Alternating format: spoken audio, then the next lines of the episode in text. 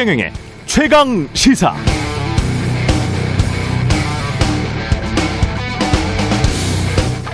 네, 전두환은 1997년 대법원 판결로 전직 대통령 예우를 박탈당했죠. 전직 대통령 예우에 관한 법률 제7조는 금고 이상의 형이 확정된 경우 전직 대통령으로서의 예우를 하지 아니한다. 이렇게 규정하고 있습니다. 그러나 전두환을 여전히 전두환 전 대통령이라고 깍듯이 대접하듯 부르는 언론사들 많더군요. 전두환 씨의 사자 명예훼손 혐의 2심 첫 재판이 열렸던 지난 10일 KBS 뉴스는 전두환을 전두환 씨, 전 씨, 전 씨 측 등으로 표현했지만 일부 신문사들이나 지상파 방송사까지 여전히 전두환을 전두환 전 대통령이라고 불렀습니다. 물론 기사를 쓰면서 의미 전개상 전두환 전 대통령이라고 호칭해야 하는 경우도 있을 수도 있겠습니다만 그러나 해당 기사들을 보면 꼭 그런 경우는 아닌 것 같은데 말이죠. 아직 이런 사회적 분위기가 남아 있다는 것을 잘 아는 것일까요? 전두환 씨는 여전히 당당합니다. 지난해 11월 사자 명예훼손 혐의 1심 재판에 출석하기 위해서 연희동 자택을 출발하던 전두환은 전두환을 법정 구속하라고 외치는 시위대에게 말 조심해 임마 라고 하면서 버럭 화를 냈습니다. 네, 안녕하십니까. 5월 17일 세상에 이익이 되는 방송 최경령의 최강 시사 출발합니다. 저는 KBS 최경령 기자고요. 최경령의 최강 시사 유튜브에 검색하시면 실시간 방송 보실 수 있습니다. 문자 자면은 짧은 문자 50원, 긴 문자 100원이 드는 샵 9730 무료인 콩 어플에도 의견 보내주시기 바랍니다. 오늘 1부에서는 여당 법사위 간사로 내정된 더불어민주당 박주민 의원 만나보고요. 2부에서는 국민의힘 당권 도전에 나선 주호영 의원 연결해서 자세한 이야기 나눠보겠습니다.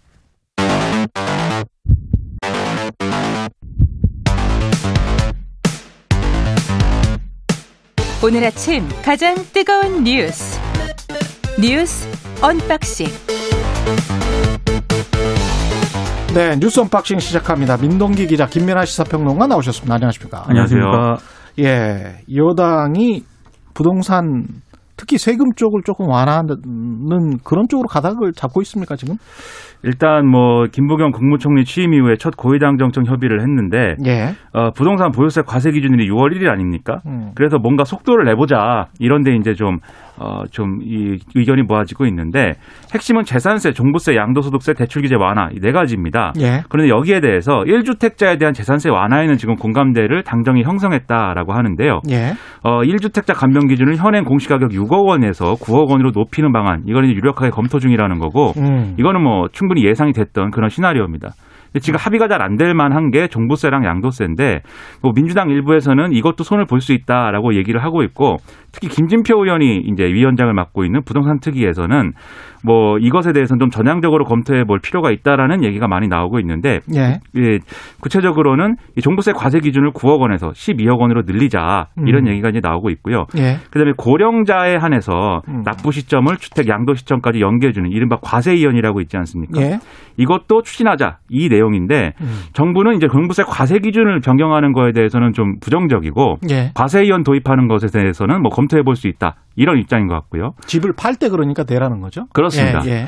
그다음에 양도세의 경우에는 이제 어, 다음 달 시행 예정인 1년 미만 보유주택 양도세 중과를 이제 완화하거나 1주택자 양도세 감면 기준을 현행 9억에서 12억 원으로 상향하는 방안 이런 것들이 거론이 되고 있는데 예. 이건 이제 여당 일부에서 나오는 얘기고 청와대 음. 기재부 등은 여기에 반대하고 있는 그런 상황입니다. 음. 그리고 대출 규제 완화의 경우에는 송영길 대표가 전당대회 때 뭐 90% 얘기까지 했는데 예. 지금 이제 규제 지역 내에서 적용되는 40% LTV 40%를 비규제 지역에서 적용이 되는 70%까지 풀어주고 여기다가 청년하고 신혼부부 등을 대상으로 우대 혜택이 적용이 되는 부분 있지 않습니까? 예. 이거를 20% 포인트까지 높이면 그러면 LTV가 90%까지 풀릴 수 있다. 이 얘기를 부동산 특히 내에서 얘기를 하고 있는데 음. 이것도 뭐 현실화가 될 것이냐 당정 간의 의견 조율은 쉽지 않을 걸로 생각이 됩니다. 예. 아슬아슬하네요. 그러니까 지금 예. 미묘하게요. 예. 일단 어찌됐든 4월 재보궐선거 이후에 민주당은 부동산 민심을 앞세워 가지고 음. 기존의 어떤 정책을 좀 변경하려는 듯한 움직임을 보이고 있고 예. 정부 같은 경우에는 기존의 정책 기조를 최대한 유지하려는 그런 묘한 온도차를 보이고 있긴 한데요. 음. 어, 이번 주 내에 지금 어쨌든 이 문제는 좀 어, 당정 간에 좀 공론화가 될 것으로 보이고요. 특히 뭐 집값의 90%까지 빌려주는 주택담보 인정 비율 LTV 기준 완화 있지 않습니까? 예. 이거 같은 경우에는 워낙 그 가계부채 확대를 비롯해 가지고 대출 규제 완화가 시장에 부정적인 신호를 던져줄 수 있기 때문에 지금 정부 일각에서는 상당히 지금 우려하고 있는 그런 상황도 분명히 감지가 되고 있습니다. 종부세 같은 경우는 특히 이제 가구당이 아니고 인당이란 말이죠. 인당. 그렇죠. 그래서 그거를 뭐 가령 12억으로 올리겠다. 공시가 12억으로 올리겠다고 하면 그게 뭐 보통 한 15억이 되는 것이고 인당으로 나눠서 공동으로 지금 부부가 가지고 있다라고 하면 25억, 30억짜리도 종부세 대상이 안 돼요. 그렇죠. 그래서 예. 지금 실질적으로 통계를 가지고 보면은 음. 1주택자이고 그다음에 일정 금액 이하인 대부분의 이제 종부세 과세 대상인 이러한 사람들이 부담해야 될 종부세 자체가 크지 않은 거거든요. 예. 그리고 지금 종부세 세수의 상당수는 그야말로 이제 초고가 주택 소유자들 그리고 이 중에서도 다주택자들에 한해서 이제 상당히 높은 비율로 지금 물리고 있는 그런 상황인데 그럼에도 불구하고 이제 이것에 손을 대겠다라고 지금 얘기를 하는 이런 여러 가지 정치적 맥락이라는 것은 어쨌든 사람이 안 내던 세금을 내게 되면 기분이 나쁜 게 첫째로 있습니다. 네. 그래서 종부세를 새로 내가 종부세를 내게 됐다라는 거에 대한 예. 어떤 사람의 심리적인 저항감이 첫 번째로 있고 세금 많이 내시나 봐요. 김민아 평론가. 저는 안 내죠. 전혀 예, 저는 종부세라는 아니 거는 네, 본인은 안 내면서 뭘 또. 제 해설을 해야 되지 해설. 않습니까? 뭔가 축구 경기 예, 예, 해설가처럼. 예. 두 번째로 앞으로 이제 어쨌든 집 가격은 오를 더 오를 것이다. 그리고 예. 공시 가격도 계속해서 현실화돼 나갈 것이다. 음. 이렇게 생각을 하면 음. 아 이거 앞으로 종부세가 뭔가 또 오르겠구나. 예. 이렇게 생각하는 부분이 있기 때문에 음. 이 러한 어떤 심리들이 서- 결국 선거에 미칠 영향 이런 걸 지금 신경 쓰는 부분이 있거든요. 근데 제 생각에는 어쨌든 지금까지 추진해온 정책의 틀이 있는데 그 전체적인 틀 안에서 우리는 이런 그림입니다를 설득을 해 나가면서 음. 우리가 갖고 있는 이런 그림에 따라서 이제 그게 뭐가 됐든 이 긍정적인 어떤 주택 시장이 형성이 될 것이고 음. 그렇게 형성된 그 그림 안에서는 지금 이 여러분이 요구한 이런 것들은 맞지 않습니다. 이렇게 그림을 가지고 설득해 나갈 필요가 있는데 지금 그림이 없어졌거든요. 그림이 없고 그냥 뭐 집을 쉽게 사주, 사게 해줄 수 있다. 그다음에 집을 사는 데 있어서 여러 가지 부담을 줄여줄 수 있다. 음. 이것만 가지고 접근하는 게 긍정적인 결론이나 합의로 나오겠는가 좀 의문입니다. 저는. 정책 목표가 당초 정책 목표가 부동산 가격 하향 안정화 아니었습니까? 그렇습니다. 문재인 예. 정부? 집값 안정화였는데 근데 이게 이제 세제 완화나 대출 규제 완화를 해서 부동산 가격 하향 안정화가 될 것이냐 안 될 것이냐 그걸 따져야 될 것 같아요, 사실은. 근데 예. 이렇게 기준을 올린다고 하는 것은 음. 지난번에도 한번 말씀드렸는데 앞으로 부동산 가격이 더 내려가지 이미 올랐다고 얘기를 하는데 음. 이미 오른 상태에서 지금 과세 기준을 다 올린다는 것은 이 가격이 그럼 new normal이다라는 거 아니에요? new normal이다. 예, 예, 이- 새로운 기준이 되는 거죠. 그렇죠. 이 예. 가격이 이 표준이다 그러면 지금부터는 예. 그런 신호로 받아들여질 수 있다라는 거죠. 충분히 그럴 수 있습니다. 예, 충분히 그럴 수 있습니다. 저는 좀 우려되는 부분들이 있네요. 이- 이게 이제 부동산 가격에 어떤 영향을 줄지 그리고 앞으로 이제 가장 중요한 거는 늘 말씀드립니다만은 금리인데 금리 상황을 잘 지켜보시기 바랍니다. 실수요자들은 예, 정부 정책과 무관하게 잘 지켜보시고 대응을 잘 하셔야 될 것 같습니다. GTX 노선 관련해서는 이게 무슨 이야기예요? 예. 그러니까 이게 언론들이 GTX D 노선이라고 얘기를 하는데요. 예. 정확한 명칭은 서부권 광역 급행철도입니다. 김포에서 부천 간 그 노선을 말하는데 예. 이게 지금 서울, 서울 여의도나 용산까지 운행하는 방안을 정부가 지금 검토를 하고 있습니다. 음. 어, 어제 그 송영길 민주당 대표가 고위 당정청 협의회에서요, 이 GTX 노선 수정을 정식으로 검토를 해달라 정부에 요청을 했는데, 예.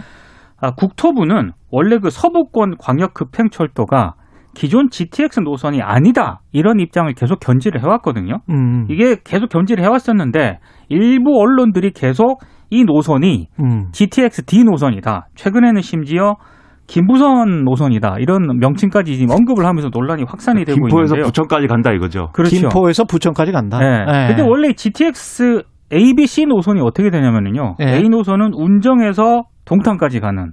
A 거고요. 노선은 그렇고. 예. B 노선은 송도에서 마석까지.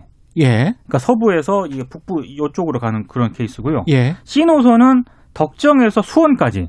덕정에서 예, 수원까지. 이 GTX 노선은 A, B, C 노선이 있는데 지금 에이타 통과된 거는 A죠.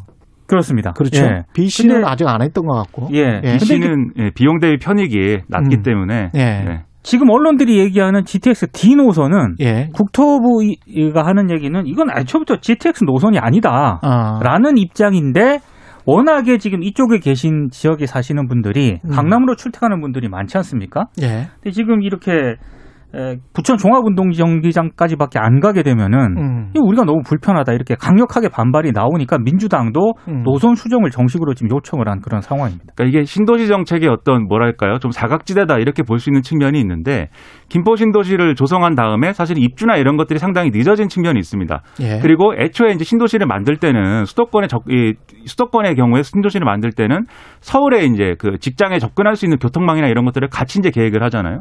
근데 입주가 늦어지다 보니 까 김포에서 서울 들어 서울에 들어올 수 있게 하는 이런 교통망의 정비라든가 이런 것들이 늦어졌고 지금 김포 골드라인이라고 있는데 그 음. 그걸 타고 다닙니다 사람들이 처음에는 이걸로도 어느 정도 수요 감당이 됐는데 이게 두 량짜리거든요. 예. 그러다 보니까 지금 근데 입주가 이제 다시 이제 2020년 들어서 상당히 이제 늘어나면서 그렇죠. 말이 살죠, 요새. 그렇죠. 예. 그러니까 이걸로 모자라게 된 거예요. 그래서 결국 이 두 량짜리 전철로는. 음. 그래서 지금 이제 이 지역 주민들 같은 경우는 지자체장들이나 이런 사람들한테 너도 한번 타봐라 이런 캠페인도 하고 상당히 지금 이것에 대해서 반발하고 있는데 일단 그래서 이 교통망을 정비해줘야 되는 문제는 1차적으로 이제 시급한 문제인 건 맞습니다. 아니, 제가 네. 지난번에 오 프닝에서 지적했지만 사실은 그 안에 합의된 게 그거예요. 우리가 용역 그 에타 할때 네. 서서 타는 거를 기본으로 해서 한 150% 정도 촘촘히 사람들이 타 있는 것을 기본으로 해서 이게 비용 편익이 된다 안 된다 결정하는 나라는 아마 정말 많지 않은 겁니다. 선진국 음. 중에서 대중교통을 왜 서서 타면 그걸 위험할 수 있어요. 서울에서 아, 아무리 지하철이지만 서울에서 직장 다니면서 수도권에서 출퇴근하는 이 상황 자체가 전 세계적인 입장에서 봤을 때 정상은 아닙니다. 그래서 음. GTX 아. A, B, A, B, C가 있다고 말씀드렸지만 B랑 C는 지금 편익이 낮다고 했고 그 중에서도 B가 특히 낮은데 그래서 예. 송도 사시는 분들이 또 이거에 대한 불만이 있거든요. 그렇죠. B가 축소된다고 그래가지고. 예. 그래서 이게 논란이 되니까 지금 김포의 그 방금 말씀드린 이, 이 노선을 비용 대비 편익이 낮은 B에다 연결하면 되지 않을까 뭐 이렇게 접근하고 있는 거여서 음. 이 근데 이 B는 또 결정적으로 강남을 안 갑니다. 그러니까는 논란은 계속 커지고 있고 예. 여기에 대해서 여당이 뭔가 해결책을 마련한다고는 하지만 예. 기본적으로는 그 구조 자체를 안 바꾸면은 음. 이게 해결책이 되겠는가에 대해서 의문이 제기되고 기본적으로 이 방안대로 예. 간다 하더라도요. 음. GTX B 노선은 민간 사업자가 확정이 돼야 되거든요. 돼야 되죠. 예. 이 민간 사업자랑 협의를 또 해야 돼요. 그러니까 돈이 돼야 진- 들어오겠죠. 지난한 문제가 남아 있습니다. 예. 5.18 유족회가 국민의힘 의원들을 처음으로 초청했습니다. 예. 여당의 대선 주자들도 호남으로 가고 있고요. 예.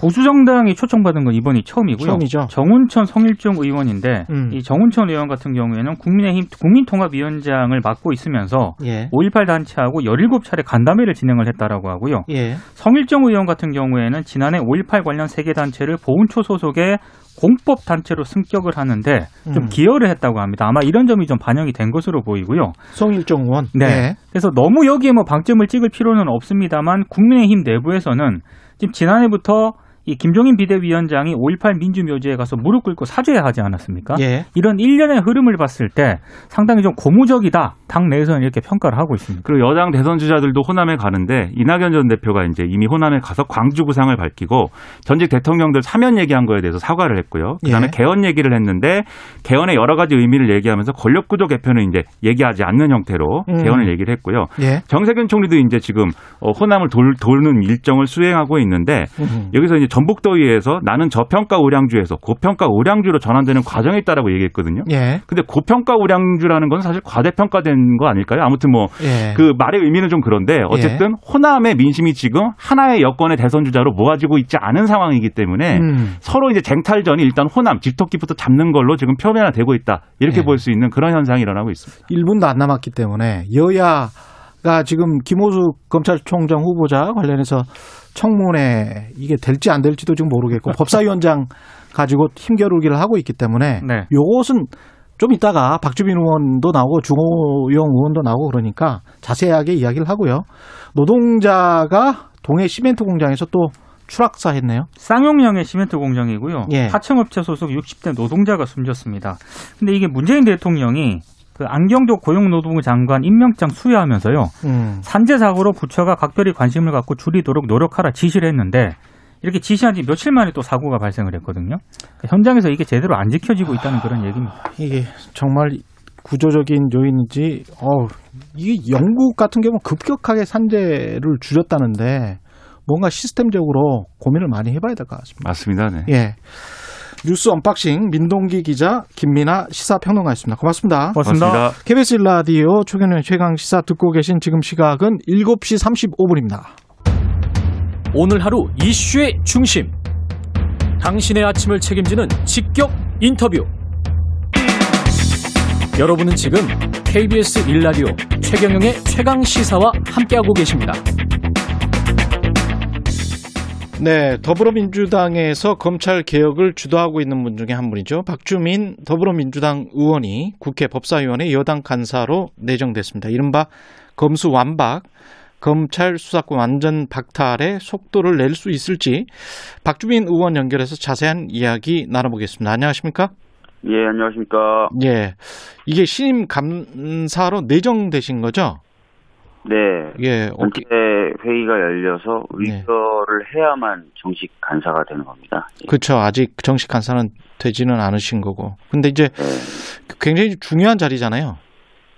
네, 뭐 사실 여러 이제 상임위가 있지만 그 중에 이제 법사위가 하는 역할과 기능이 있어서요. 예.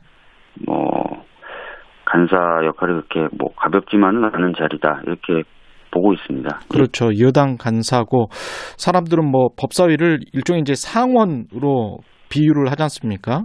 미국의 상원 정도로 법사위가 통과돼야 법안이 만들어지는 거니까요. 예. 예. 원래 그러면 안 되는데 예. 법사위가 그렇게 운영되는 자리이 있습니다. 예. 의원님이 이제 간사로 내정되면서 이 검찰 수사권 완전 박탈 이슈, 그 다음에 수사권 기소권 분리와 관련해서는 그 지금 진행된 게 뭐고 꼭 진행돼야 될 게 뭐라고 생각을 하세요? 음, 말씀드리기 앞서서 좀 먼저 좀 그 정리? 드릴 게좀 있는데요. 예. 어, 이제, 검경 수사권 조정이 일차적으로 이뤄졌고, 예. 이제 좀더 추가적으로 검경 수사권 조정을 하겠다라는 것을 준비해 오고 어, 있었습니다. 예. 근데 이제 어떤 분들은 이것이 이제 정권에 대한 검찰의 수사를 무력화시키기 위한 것이다라고 자꾸 얘기를 하시면서 반대를 하시는데, 그렇죠.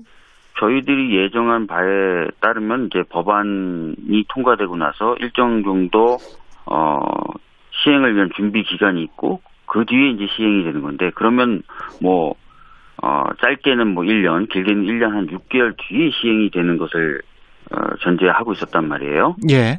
그렇다면은 지금 뭐 진행되고 있거나 얘기되고 있는 정권에 대한 검찰의 수사는 끝나도 한참 어, 끝난 후에 한참 지난 뒤에 이제 일인데 예. 이것을 마치 이제 정권에 대한 수사를 무마하려고 한다라고 자꾸 이제 얘기하시는 건 좀 잘 맞지 않다라는 거 하나 하고요. 예.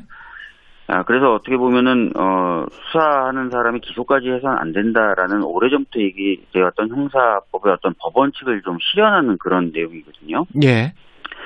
네, 이런 관점에서 저희들은 이제 그 지금 논의들을 좀 진행해 왔던 거고 음. 그래서 저는 어, 이 논의가 계속 좀 진행되고 뭐 법안 발의나 통과도 이루어져야 된다라고 생각을 합니다. 예. 아 그런데 이제 전체적인 어떤 이런 진행은 결국 이제 당 지도부가 결정을 해야 되는 부분이 있어서 예. 어, 지금까지 마련된 내용을 조만간에 어, 신임 당 지도부에 보고하고 논의하는 자리를 가질 예정입니다. 예. 그렇군요. 그 2차 조정이라는 거는 구체적으로 뭔가요? 지금 말씀하신 수사 기소권 분리에. 예, 몇 번 제가 이제 언론에 나와서 설명을 드린 적이 있는데요. 예. 어, 검찰이 어, 직접 수사하는 부분을 대폭 제한하고 축소하는 아, 그런 것을 내용으로 담고 있습니다. 지금 그 1차 조정 그러니까 수사 기소권 분리 말고 더 대폭 조정한다는 것을 조금만 더 구체적으로 말씀을 해 주시면 예, 1차 조정 후에 지금 남은 것은 검찰이 이제 6대 범죄 플러스 알파라고 불리는 것들에 대한 직접 수사권이 있고요. 예. 외에도 여러 가지 어떤 어, 경우에 따라서는 검찰이 6대 범죄 플러스 알파가 아니더라도 직접 수사할 수 있는 것들이 있습니다. 예. 그래서 요- 그래서 가장 기본적으로는 6대 범죄 플러스 알파에 대한 수사권을 좀 수사기구로 넘기고요. 음. 그 다음에 이제 그 외의 경로로 직접 수사하는 부분도 일정 정도 좀 조정을 좀 하자 이렇게 저는 생각을 하고 있는 겁니다. 예. 6대 범죄 플러스 알파라는 거는 어, 중대범죄수사청 설치와 관련이 있는 거죠. 이 수사기구로 넘기자고 말씀을 하셨으니까. 예, 예. 예, 그러니까 주당, 중대범죄수사청이 설치가 되고 그게 이제 법적으로 완성이 돼서 6대 범죄 플러스 알파는 이쪽에서 다 수사를 하는 걸로 넘기는 게 검수완박의 끝이다 이렇게 봐도 될까요? 이게 덧붙여서 이제 아까 말씀드렸던 데 6대 범죄 플러스 알파가 아니더라도 예, 경찰이라든지 이런 수사기관과의 관계에서 검찰이 직접 바로 1차적인 수사를 할 수 있는 영역들이 좀 나- 있는데요. 그런 부분도 좀 추가적으로 어, 좀 조정하는 것을 염두에 두고 있습니다. 그렇군요. 그 김호수 검찰총장 후보자 청문회 네. 이거는 어떻게 잘 안 될 것 같습니다. 왜냐하면 김기현 원내대표가 일단은 뭐 법사위원장과 여당 강사가 사실상 공석이다. 그래서 이게 이런 게 어렵다 이렇게 이야기를 하거든요. 인사청문회를. 음, 그러니까 뭐 두 가지를 얘기하신 것 같아요. 예. 첫 번째는 법사위원장에 대한 조정이 있어야 된다라는 걸 강력하게 요구하고 계신 것으로 제가 알고 있고요. 예. 어, 두 번째는 방금 말씀하셨던 대로 지금 현재 법사위원장과 여당 간사가 공, 공석 아니냐라는 그런 음. 지적하시는 것 같은데요. 예. 어, 두 번째 부분, 그러니까 법사위원장과 그 여당 간사가 공석이냐, 이건 사실 법리적으로 맞지는 않습니다. 무슨 얘기냐면 여전히 법리적으로는 윤호중 저희 당 원내대표가 아, 위원장이거든요. 예. 그리고 법사위 간사도 지금 백혜련 간사가 계속 있는 상태이기 때문에 공백은 아닌 겁니다. 그리고 그런 부분을 어, 전체 회의를 통해서 뭐 간사를 어, 바꾸고 그다음에 바뀐 간사가 위원장 대행을 하는 방식으로도 얼마든지 풀 수 있기 때문에 어, 아까 말씀드렸던 그 두 번째 이유는 좀 말이 안 되는 것 같고요. 예.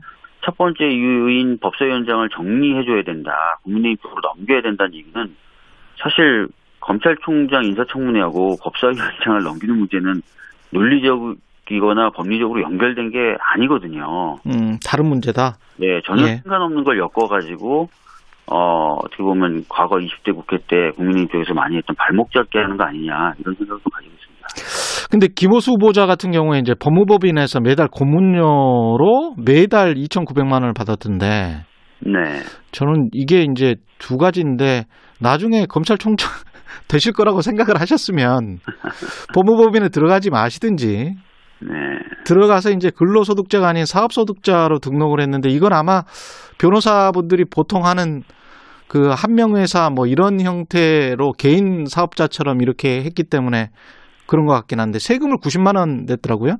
네. 그래서 저도 이제 이 부분 이제 인사청문회가 되면은 좀 짚어볼 예정인데요. 네. 그 언론에서 이제 고문 변호사다 이렇게 이제 명칭이 되어 있다 보니까 경력증명서에 예. 고용관계 아니냐. 그러면 고용관계에 따른 어, 세금을 내야 되는데 왜 사업소득을 낸 거냐 이렇게 지금 문제제기를 하고 있는 건데 예.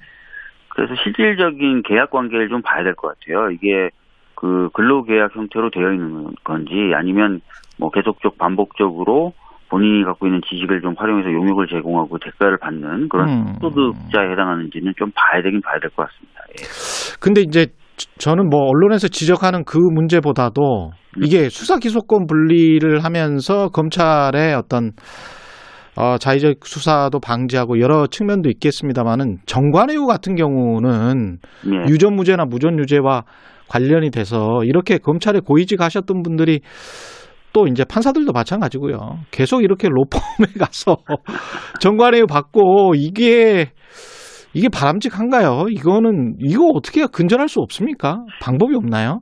정관이후 문제를 저희들이 이제 방지하기 위해서 그동안 그 뭐 그 개업 관련된 제안이라든지 이런 것들 계속 이제 법으로 마련해 오고 있었는데 예. 일부 법안의 경우에는 어 법률의 경우에는 이제 또 헌재에서 위헌 판결도 맞고 이러면서 어 좀 규제가 좀 약해진 부분이 있습니다. 그래서 이런 부분을 좀 정비를 좀 할 필요가 있고요. 예. 최근에는 정관 이후보다 후관 이후에 대한 얘기도 많이 나오거든요. 무슨 얘기냐면 후관예우는 뭡니까? 변호사 하다가 어, 검사나 판사가 되면요. 예. 변호사 시절에 자신들이 속해 있던 로펌이나 이런 데서 온 사건에 대해서 혹시 봐주게 하는 거 아니냐. 아, 그런 이야기 있죠. 라는 예. 얘기가 있지 않습니까? 예. 그거 관련돼서는 최근에 법이 하나 제가 발의해서 통과돼가지고 예. 좀 막을 수 있는 장치가 처음으로 좀 생기기도 했습니다. 앞으로 하여튼 이런 부분도 뭐 법률이면 법률 아니면은 법무부나 검찰의 어떤 어, 준칙이면 준칙 같은 것들을 좀 손봐서 음. 더 하지 못하도록 그렇게 해야죠. 예. 이 아까 그 법사위원장 말씀하셨는데 이 박강원 의원이 지금 법사위원장 내정된 상태잖아요. 민주당 입장에서는.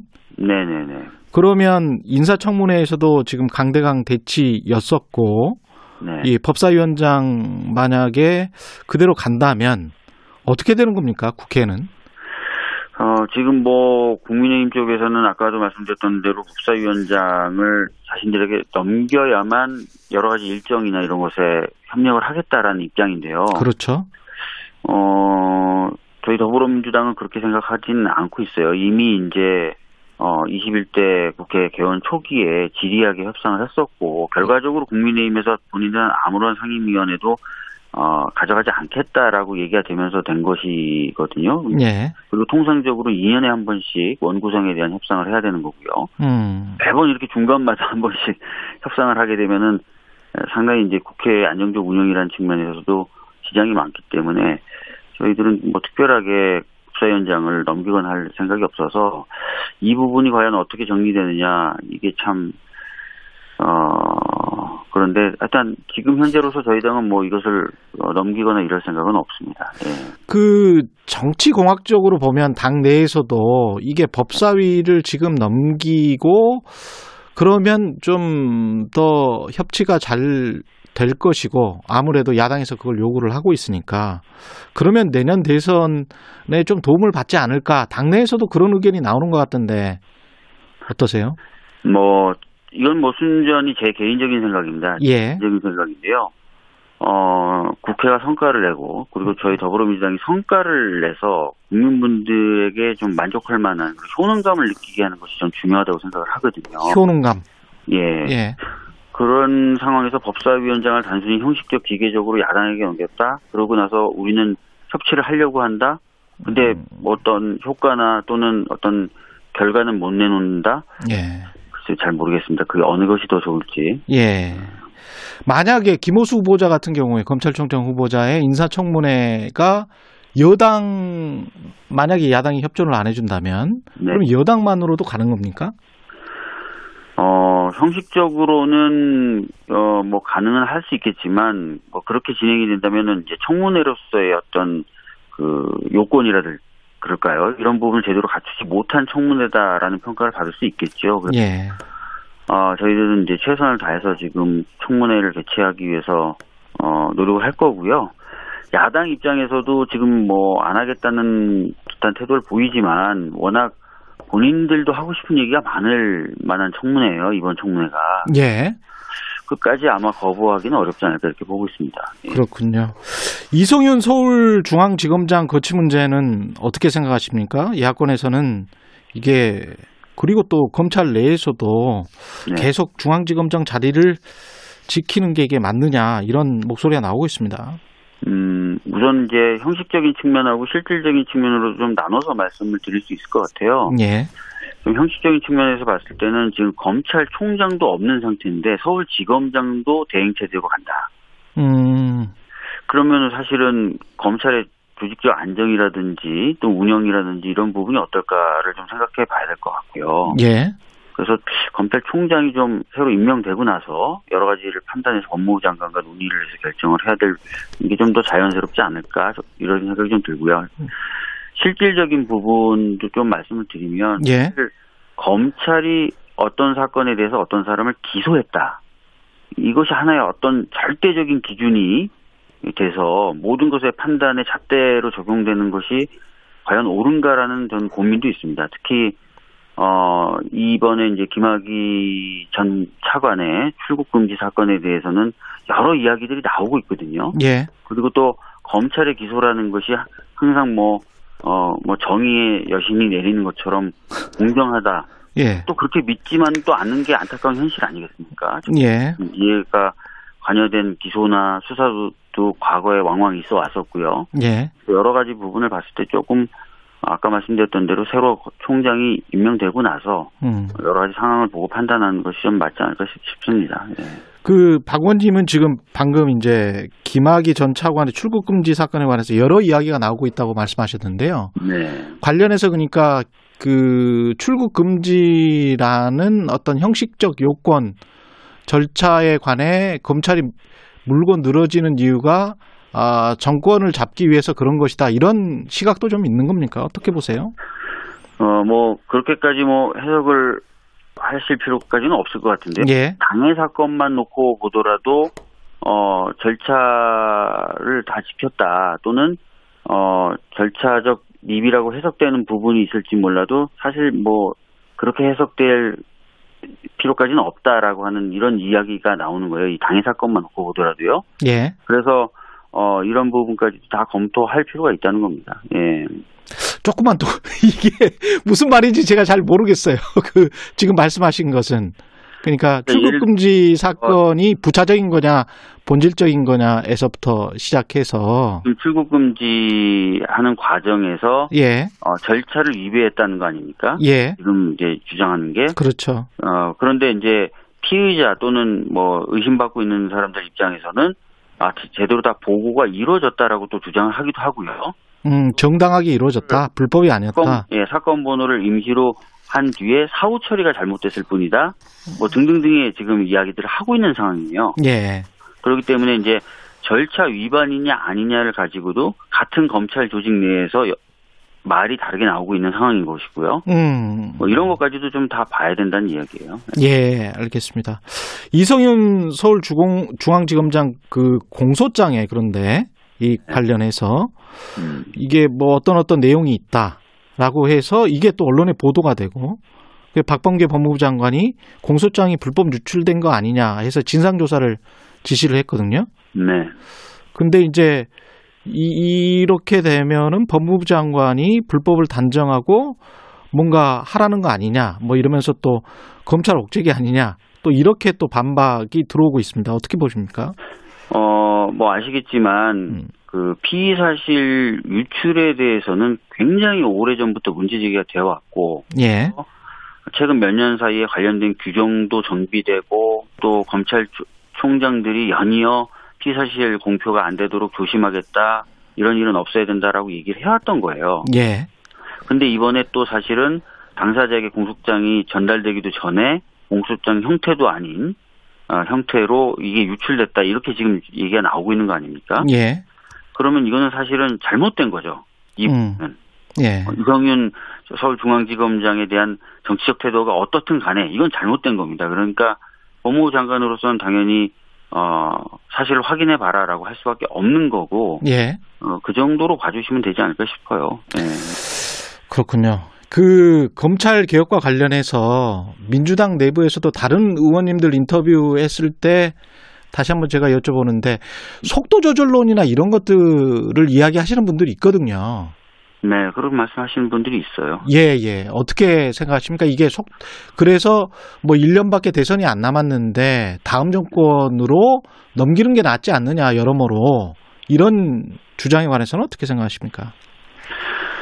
뭐 여러 가지 판단이 있을 수는 있다고 생각합니다. 예. 어, 뭐, 그, 어떤 법안이나 내용을 준비한 사람 입장에서는 뭐 조금이라도 빨리 하면 좋겠다는 생각을 갖고 있, 지만 또 현실적인 부분에 이런 것들 고민해 하셔야 된다는 부, 분들도 있을 수는 있어요. 예. 네. 그런데 아까 말씀드렸던 대로 저희 그 검, 검계특위 음. 이제 어 새로 지도부가 꾸려졌기 때문에 이제 검계특위 어떻게 될지도 이제 판단이 좀 돼야 되지만 이 검계 특위가 생각했던 바에 따르더라도 그 스케줄에 따, 따르더라도 어, 시행 자체는 아마 새 정부 들어서서가 아닐 예. 거라서 예. 인위적으로 막 속도를 막 조절하려고 하는 것보다는 순, 순리대로 좀 진행되는 게 맞지 않냐 정도의 생각을 가지고 있습니다. 예. 알겠습니다. 여기까지 듣겠습니다. 오늘 말씀 감사합니다. 예, 감사합니다. 예, 더불어민주당 박주민 의원이었습니다. 네, KBS 일라디오 최경영의 최강시사 1부는 여기까지고요. 잠시 2부에서는 당권 도전에 나선 국민의힘 주호영 의원 연결합니다.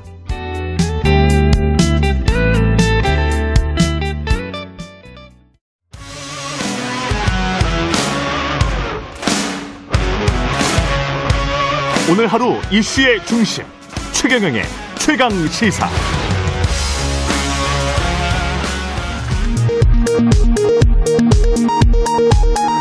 라디오 정보센터 뉴스입니다. 어제 오후 김부겸 국무총리 취임 후 첫 고위 당정청 협의가 열렸습니다. 이날 회의에서 더불어민주당과 정부는 1주택자의 재산세 완화에 공감대를 형성했습니다. 한편 송영길 더불어민주당 대표는 최근 논란을 빚었던 GTX D 노선의 수정을 정부에 정식 요청했습니다. 오늘부터 토지, 오피스텔 상가 등 비주택 담보 대출에 대한 LTV 한도 규제가 모든 금융권으로 확대 적용됩니다. 다만 어제까지 입주자 모집 공고가 이루어진 사업자 관련 대출에 대해서는 규제가 적용되지 않습니다. 이스라엘 요르단강 서안에서 현지 시간 16일 종교 행사 중 유대교 회당 관람석이 무너지면서 2명이 숨지고 150여 명이 부상당했다고 이스라엘 의료진들이 밝혔습니다. 테슬라 최고 경영자 일론 머스크가 비트코인 결제 중단에 이어 보유 중인 비트코인도 처분할 수 있음을 트위터를 통해 강력히 시사했습니다. 우리 시각으로 오늘 아침 있었던 이 발언 이후 비트코인 가격은 급락세를 보이고 있습니다.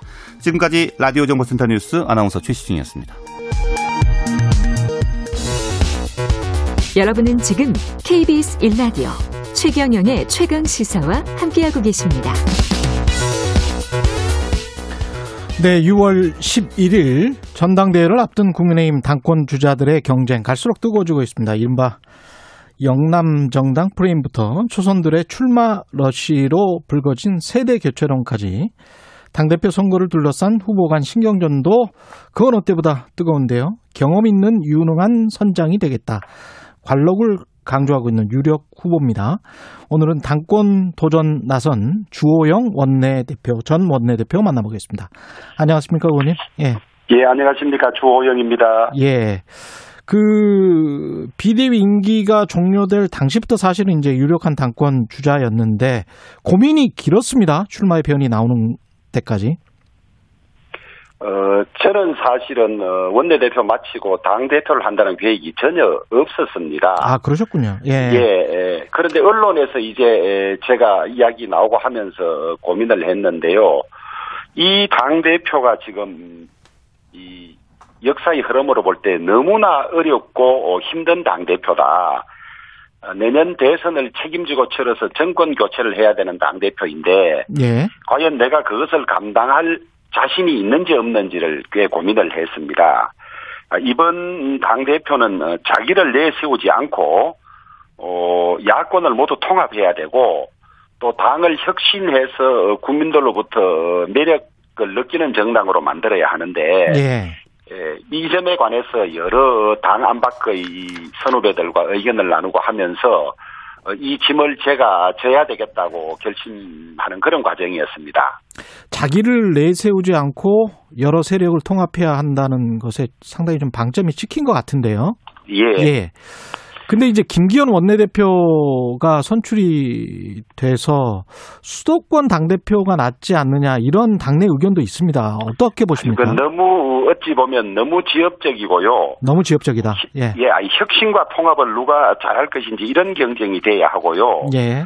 그 다음에 우리 당의 당직이란 게 그 두 자리만 있는 것이 아니라 정책위 의장, 사무총장, 뭐 국회직들, 상임위원장들 여러 자리가 있습니다. 그렇죠. 예. 그런 것들이 골고루 조화되면 되는 것이지 지금 어, 뽑히는 당 대표는 11월 9일경에 그 대선 후보가 뽑히면 대선 후보가 당 대표 권한을 가진다 이래 돼 있습니다.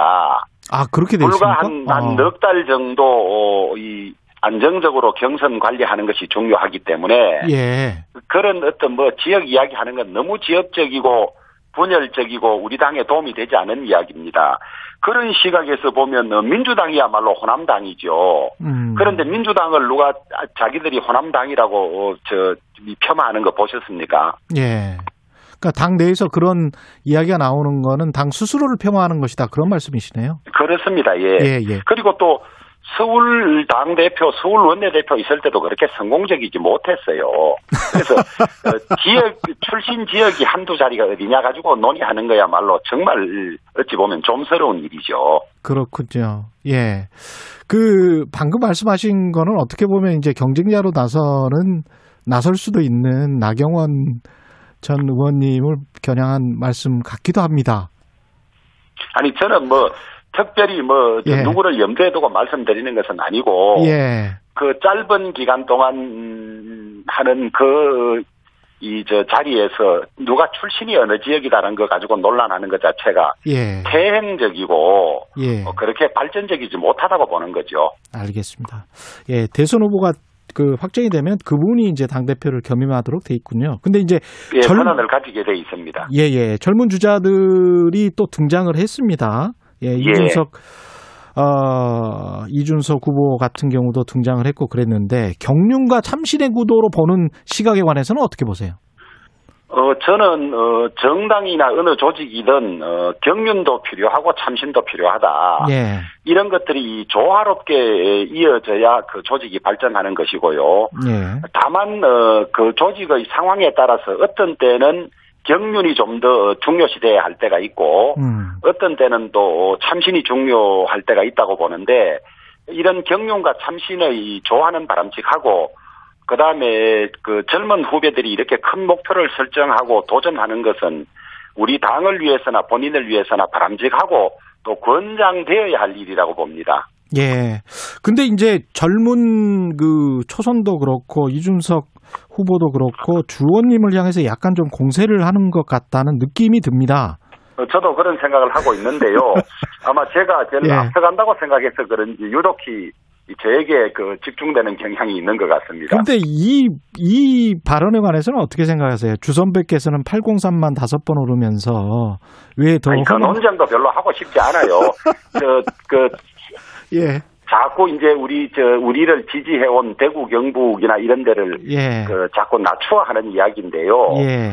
어, 우리 대구, 경북이 국가 전체적으로 보면 큰 선거 때마다 나라의 균형을 잡는 역할을 많이 해왔습니다. 예. 호남은 민주당 지지가 압도적으로 높았지 않습니까? 예. 그런 데서 국가 전체적으로 보면 균형 잡는 역할을 해왔고, 음. 또 우리 당으로 볼 때는 우리 당에 대해서 변함없이 열렬히 지지해 준 지역인데 예. 그 지역을 낮추어서 말하는 것은 저는 아주 잘못이라고 보고 있어요. 있고 어 그 뭐 어느 산 어느 산 논쟁하는 것 자체가 저는 저 바람직하지 않다고 봅니다. 그러면 초선의 김은혜 의원도 지금 당 대표 나오 려고 하는데 출마 선언했습니다. 출마 선언했죠. 예. 예, 예.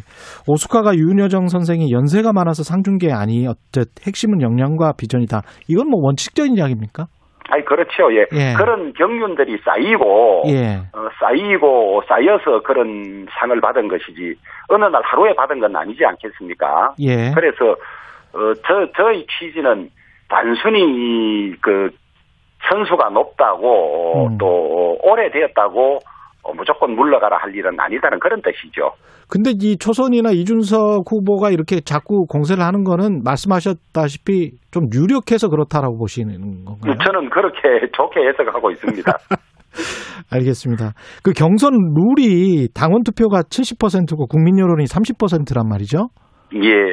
그것 때문에라도 아무래도 주호영 전 원내대표께서 유력하시기는 한 것 같아요. 근데 이거를 좀 바꾸자 이런 주장이 나오는데 어떻게 생각하세요?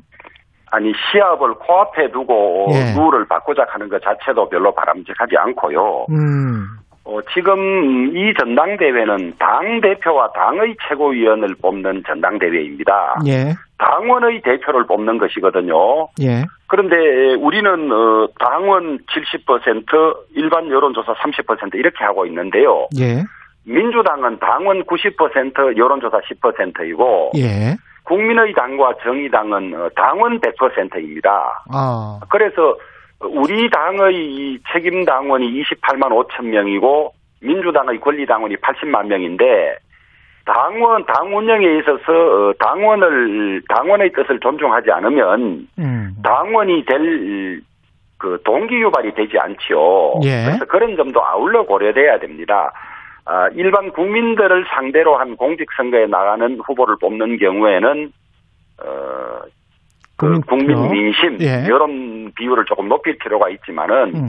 당의 대표를 뽑는 데는 당원의 뜻이 많이 반영되는 것이 맞고 예. 지금 현재 70대 30도 그것이 많이 반영돼 있는 구조라고 저는 그렇게 보고 있습니다. 지난번에 서울시장 그 후보 뽑을 때하고는 좀 다르다 상황이 그런 말씀이시네요. 그건 이제 국민들이 선택하는 거니까 국민 뜻을 많이 반영하는 것이 맞고요. 예. 여기는 당원들이 자신들의 대표를 뽑는 것이거든요. 그러, 그러 네요. 그러니까 조금 성격이 다르죠. 예. 그 국민의당 말씀하셨었는데 국민의당과의 통합 논의는 지금 다시 지지부진해진 걸로 봐야죠. 어떻게 봐야 됩니까?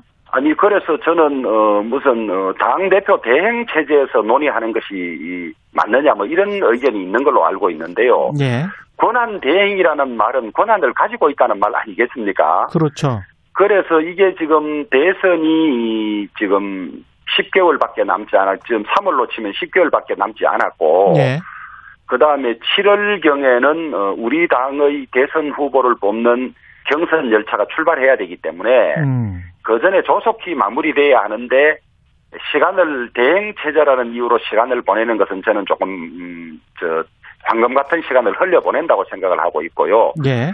그러다 보니까 국민의 당에서 당협위원장 공모까지 낸 상태여서 그렇더라고요. 예 자칫 이렇게 시간을 끌고 지지부진하다가 합당이 물 건너가는 것은 아닌가 이런 어, 우려가 많습니다. 그럼 당 대표가 되면은 이거는 뭐 잘 처리를 빨리 하겠다 이런 뜻입니까? 아니 이제 뭐 제가 되어서 빨리 처리하겠다는 것보다도 누가 예. 당 대표가 되든 간에 음. 그 통합하기로 합당하기로 어느 정도 뭐 우리 의총에서도 어, 저 반대가 없었고 예. 국민의당도 그런 뜻을 표해 왔기 때문에 그 문제를 누가 되든지 간에 빨리 정리해야죠. 윤석열 전 총장 영입 관련해서는 이런 말씀을 하셨어요. 함께 할 수 있다는 뜻을 몇 군데서 확인했다. 예. 최단 시간에 만나 입당시킬 것. 이거는 뭐 거의 확정적입니까? 어, 그렇습니다. 아, 그, 어, 여러 채널로, 간접적인 채널로, 예. 어, 만약에 제가 그 이야기를 했는데 그것이 사실과 다르고 이렇다면 딴 의견이 나오지 않았겠습니까? 그렇겠죠. 우리가 예. 어, 열린 플랫폼, 우리 당내 기득권을 주장하지 않고 열린, 열린 플랫폼을 만들면 어, 이것이 야권 단일화의 토대가 되는 것이고, 예. 어, 결국 윤석열 전 총장의 합류 여부는 본인의 정치적 결단에 딸린 것이겠습니다만은 저는 어, 늦으면 좋지 않다. 7월에 우리가 어, 경선 열차가 출발하기 전에는 같이 합류하는 것이 저는 필요하다 그렇게 보고 있습니다. 네, 그거를 이제 국민의힘 의원님들 많이 주장하시는 건데 몇 군데서 확인했다라는 거는 윤석열 전 총장 측으로부터 확인했다는 건가요? 아니면은 그런데 그 뭐 신임장을 가지고 와서 이야기하는 것도 아니니까 그렇습니다만은 어, 예. 이래저래 간접적인 의사는 확인할 수 있지 않겠습니까? 자우리가 그쪽으로부터 확인했다. 그렇습니다. 예, 그, 그, 알 수, 생각을 알 수 있는 분들로부터 확인을 했다. 예. 근데 윤여준 전 장관님은 이제 최경영 최강시사 인터뷰를 하면서 이런 말씀을 하셨어요. 한 일주일 정도 됐는데 지금 국민의힘이 국민에게 받고 있는 평가로는 윤 전 총장이 들어가면 오히려 큰 손해 보는 상황이다. 더 바뀌어야 된다. 뭐 이런 말씀이신 것 같기도 하고요. 저는 이제 에, 정치적 선택이죠. 나에게 모두가 좋은 일이 있겠습니까? 음. 우리 당에 합류하면 어, 야권 통합이 되는 것이고 또 우리 당의 당을 배경으로 한 도움을 받을 수 있는 반면에 우리 당이 가지고 있는 어그이 부정적인 요소도 같이 다 받아야 되는 것이죠. 그러니까 그 전체를 놓고 본인이 결단해야 될 문제이죠. 예. 플러스 마이너스는 본인이 결정해야 된다. 그렇습니다. 예. 예. 그 윤 전 총장 같은 경우는 자맹이 좀 길어지면서 가끔씩 기사는 나오고 있습니다만은 그 전반적으로 지지율이 과거와는 약간 좀 다른 것 같다는 그런 분위기도 있어요.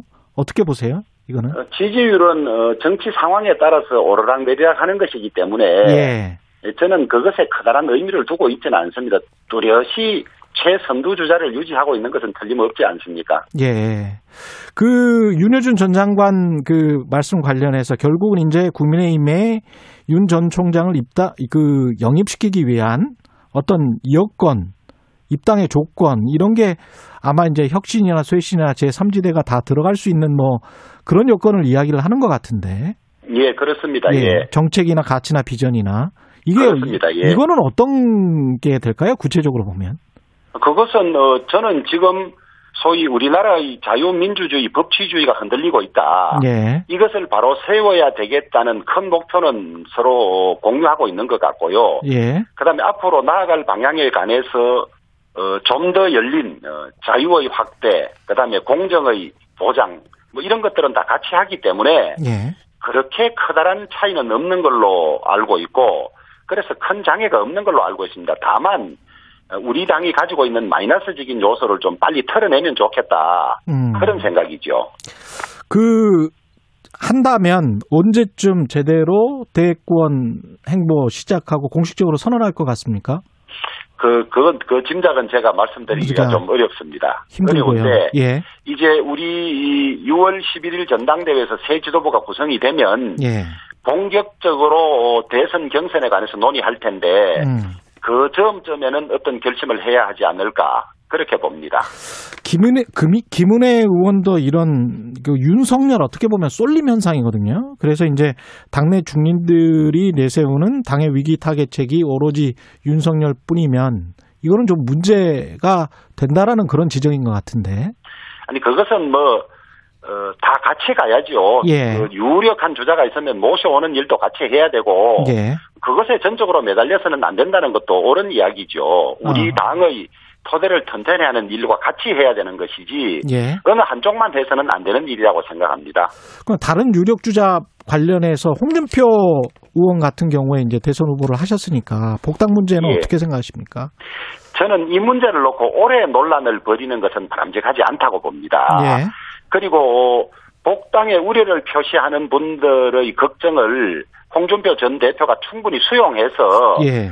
그런 어, 우려가 생기지 않도록 하는 노력도 같이 해야 되고 우리 당의 대선 후보였고 당 대표를 역임한 분이고 또 같은 조건에서 공천을 받지 못했던 분들이 이미 복당을 한 마당에 음. 이걸 두고 오래도록 어, 논란을 이어가는 것은 우리 당에 도움이 전혀 되지 않는다고 보고 있습니다. 그렇군요. 근데 이제 황교안 전 대표 같은 경우도 정치를 시작하시는 것 같은데 황교안 전 대표의 대권 행보에 관해서도 그렇게 좋게 보는 어, 당내 시각은 많지 않은 것 같은데 어떻습니까? 아니 뭐 각자 평가는 다 다를 수 있지만은 예. 어, 자신이 정치적 목표를 세우고 추진해 나가는 것에 대해서는 누가 뭐라고 할 수 있겠습니까? 예. 그렇기 때문에 우리 당의 국가 경영의 계획이나 포부를 가지고 있던 사람들은 모두 모여서 그것을 국민들에게 소상히 드러내고 국민들로부터 평가와 선택을 받을 일이죠. 아, 그러면 지금 주호영 의원님 같은 경우는 황교안, 그 다음에 홍준표 다 들어와서 그냥 국민들에게. 황교안 대표 같은 경우는 예. 들어오고 안 들어오고 그렇죠, 하는 문제도 그렇죠. 아닙니다. 우리 예, 예. 당원이기 때문에. 그렇죠, 그렇죠. 예. 그래서 어, 저 대선 경선이 시작되면 모두 참여해서 음. 저 당원과 국민들로부터 선택을 받으면 되는 일이죠. 그냥 선택받아라. 예. 비호감이라든지 저 당원이나 국민들이 좋아하지 않으면 음, 다저 중간에 탈락하고 이러지 않겠습니까? 그러면 거기에는 지금 안철수 국민의당 대표도 포함돼 있는 거죠? 지금 어, 말씀하신. 저는 어, 합당이 되고 난 뒤에 그것은 안철수 대표가 선택할 문제라고 봅니다. 예. 어제 머니투데이하고 미래한국연구소가 PNR에 의뢰해서 지난 14일 조사하고 어제 발표한 국민의힘 차기 당대표 적합도 조사가 있는데요. 자세한 내용은 중앙선거 여론조사심의 홈페이지에서 확인하실 수 있고요. 이준석 전 최고위원이 20.4%로 1위가 나온 결과고 나경원 전 의원이 2위, 주호영 전 원내대표가 3위인데 이 조사 결과는 어떻게 지금 받아들이십니까? 뭐 조사는 조사 결과대로 받아들여야 하겠죠. 예. 그러나 그 조사가 우리 당의 경선 규칙대로 된 것인지는 한 번 더 검토해 봐야 하겠습니다. 아, 우리 당 경선 규칙. 아까 예, 말씀하신 당원 70%, 그렇습니다. 국민 30%. 예. 이 재보궐 선거에서 2030이 국민의힘을 선택을 했단 말이죠. 예. 근데 이제 언제 다시 등 돌릴지는 모르는 상황이고 이게 이제 여권이 싫어서 국민의힘을 선택했다라는 그런 이제 어떤 분석도 있는데 어떻게 2030의 아젠다를 계속 이어가야 된다고 보십니까? 어, 실제로 2017년 대선에서 우리가 2030에서 대략 20%가량 졌는데요. 예. 이번 서울시장 선거하고 어, 저 부산 선거에서는 대략 한 30% 가까이 우리가 이긴 걸로 나온다는 통계를 본 적이 있습니다. 예. 이렇게 많이 그 이동을 했는데요.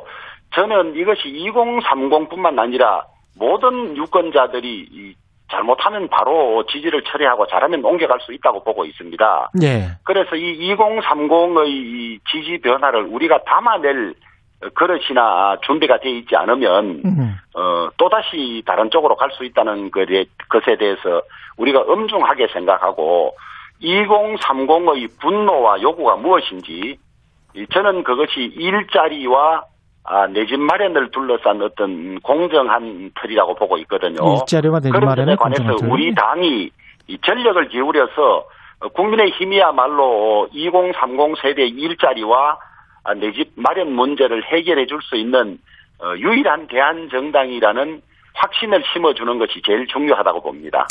예, 알겠습니다. 여기까지 듣겠습니다. 말씀 감사했습니다. 당권 도전에 나선 주호영 국민의힘 전 원내대표였습니다. 고맙습니다. 예, 고맙습니다.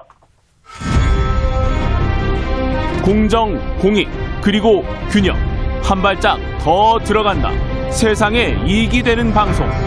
최경영의 최강 시사.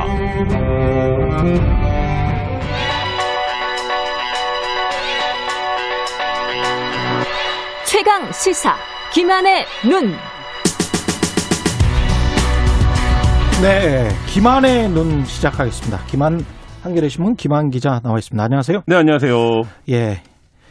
자유령 삽입고 네. 지정 취소한 서울시 교육청의 처분은 위법하다. 이번에는 이제 이대부고하고 중앙고 네, 법원 그렇습니다. 판결이 또 나왔습니다. 네, 예. 서울행정법원 행정 6부가 지난 14일 판결을 내렸는데요. 서울시 교육감을 상대로 이 사립고등학교들 이대부고랑 중앙고가 지정 취소 처분을 취소해달라 이런 소송을 냈습니다. 그러니까 예. 취소한 거를 다시 취소해달라 이런 음. 소송인데요. 예. 근데 여기서 이제 이 학교들의 손을 들어줬는데요. 말씀하신 것처럼 지금 계속되고 있습니다. 앞서서는 뭐 숭문고, 친일고, 배제고, 세하고, 부산 해운대고에 대한 자사고 지정 취소 처분이 위법하다 이런 판단이 법원에서 나오기도 했었는데요. 그렇죠. 이번 이제 네 번째입니다. 그래서 음. 교육청의 처분이 위법하다 이런 판단을 한 겁니다. 계속 이렇게 나오고 있는 법원이 부당하다고 이 결정하는 이유는 뭘까요? 그러니까 한마디로 말하면 이런 겁니다. 평가 기준을 자사고 음. 평가 기준입니다. 예. 2018년도 말에 학교들에 공표를 했습니다. 아, 그리고 자사고 평가 기준은 네. 이렇다. 이러면 자사고가 될 수 있다. 네. 예. 뭐 그리고 취소시킬 수도 있다. 취소시킬 수도 있다. 이게 이제 예. 2019년부터 이제 만들어서 적용을 했는데요. 예. 실제 이 평가 기준을 2015년부터 적용을 한 게 아, 그 교육청의 재량권이 일탈 남용되었다라는 게 법원의 판단입니다. 아, 그러네요. 그러니까 예. 18년도에 기준을 만들었으면 음. 그 이후부터 이후부터 적용을 예, 해야지. 적용을 했어야 되는데 왜 소급 적용을 했냐? 그렇죠. 예, 그 이건 부분인데. 법의 원칙에도 맞지 않는다. 네. 예. 자다고 측은 애초부터 이 기준을 만들 때부터 좀 우리한테 너무 심각하게 불리하다. 뭐 음. 이런 이제 평가를 계속 목소리를 내왔어요. 예. 근데 이제 이 부분이 뭐 계속 몇 년째 지금 한 2, 3년째 반복되고 있는 논란이라 들으시는 분들은 도대체 문제가 뭐냐 이런 음. 생각을 할 수 있을 텐데 뭐 이런 겁니다. 정리하면 이 정부의 많은 개혁이 그런데 문제의식은 좋아요. 예. 뭐 김대중 대통령이 얘기했던 선비의 문제의식으로 문제에 접근합니다. 뭐, 뭐라고요? 그러니까 선비의 서생의 문제의식으로 접근을 아, 합니다. 선비의 네네. 문제의식. 예. 근데 상인적 감각이 부족해요. 무슨 합리적 감각? 상인적 감각. 상인적 감각이 부족하다. 왜 그러냐면 예. 자사고들이 예. 지정 취소를 하겠다라면 반발하는 건 너무 당연한 거잖아요. 당연하죠. 네, 예. 자기네들이 이제 그동안에 뭐 누려왔던 권리나 여러 이익이 가지 있는- 이익이 있으니까. 있으니까요. 근데 예. 이 부분을 야 기, 기준은 이런 거야. 이 음. 기준에 이 미달하면 무조건 취소할 거야라고 밀어붙이면 음. 당연히 이쪽에서는 이제 반발을 하게 되니까 예. 지금 이제 법원에서 네 번째라고 말씀을 드렸는데 자꾸 이제 말하자면 원님들이 제동을 거는 뭐 이런 상황들이 이제 발생을 하는 건데요. 근데 법원에서는 이렇게 판단할 수밖에 없겠네요. 소급 적용을 했다고 하면 그렇게 판단하는 게 당연할 것 같습니다. 대의명분이나 원칙은 아무리 그렇죠. 그렇다고 예. 하더라도 그러니까 법원이 판단을 예. 내릴 때 소송 비용까지도 다 피고에 부담하도록 하니까 예. 굉장히 이제 one side하게 일방 그러니까 음. 딱 한쪽의 편을 들어주는 건데 예. 지금 이제 오늘 28일에도 두 음. 곳이 남아 있습니다. 경희고랑 그 한대부고 두 곳이 남아 있는데 여기까지도 이제 같은 결과가 나온다라고 한다라면 음. 교육청 이 정책을 추진하는 과정에서 음. 이제 문제 의식에 비해서 어, 추진 방법이 뭔가 좀 어. 그 적정하지 못했다 이런 비판을 피하기 좀 어려울 것 같습니다. 그러면 교육청 입장에서는 앞으로 이 정책을 계속 그 자사고 폐지를 계속 해 나가려면 2019년에 만든 이 평가 기준이 2020년, 2021년에 미달됐기 때문에 그래서 자사고 지정을 취소한다. 뭐 이런 식으로 해야 그렇게? 가야 되는데 지금 문제는 뭐냐면 예. 2025년까지 자사고를 모두 일반고로 전환한다라는 게 대통령의 공약 사항이에요. 아, 그러니까 교육부 입장에서 이제 임기는 얼마 안 남았지 않습니까? 예. 이 정부에 예. 이게 이제 국정 100대 과제에도 애초에 들어갔을 정도로 굉장히 중요하게 봤던 교육 개혁의 일환이었는데 음. 그래서 이 부분들에 대해서 이제 교육부도 시간표에 쫓기고 그러다 보니까 지금 이제 만약에 이렇게 다 말하, 법원에서 그 학교 측의 손을 들어주는 판결이 나오면 이 정책을 다시 추진할 어뭐 동력. 동력 예, 이런 것들이 과연 있겠냐 이런 부분인데 이 이제 자사고 일반고 전환이 그 문재인 정부의 핵심 이제 교육개혁 과제이면서 동시에 이 부분을 통해서 우리나라가 우리나라 우리 교육이 안고 있는 많은 문제점들을 좀 개선해 보겠다 예. 이런 이제 취지가 있는 건데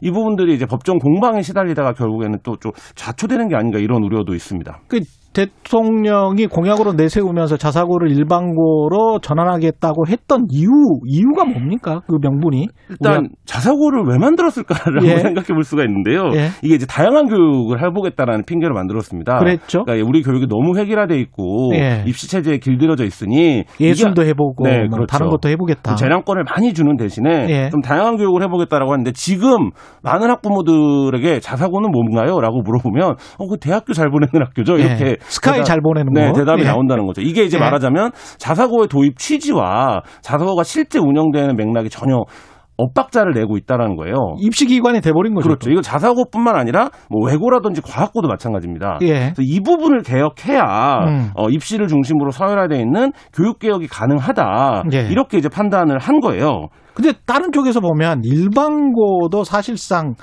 입시 기관이잖아요. 그렇죠. 예. 네. 그러면서 이제 하향 평준화만 시키고 있는 거 아닌가?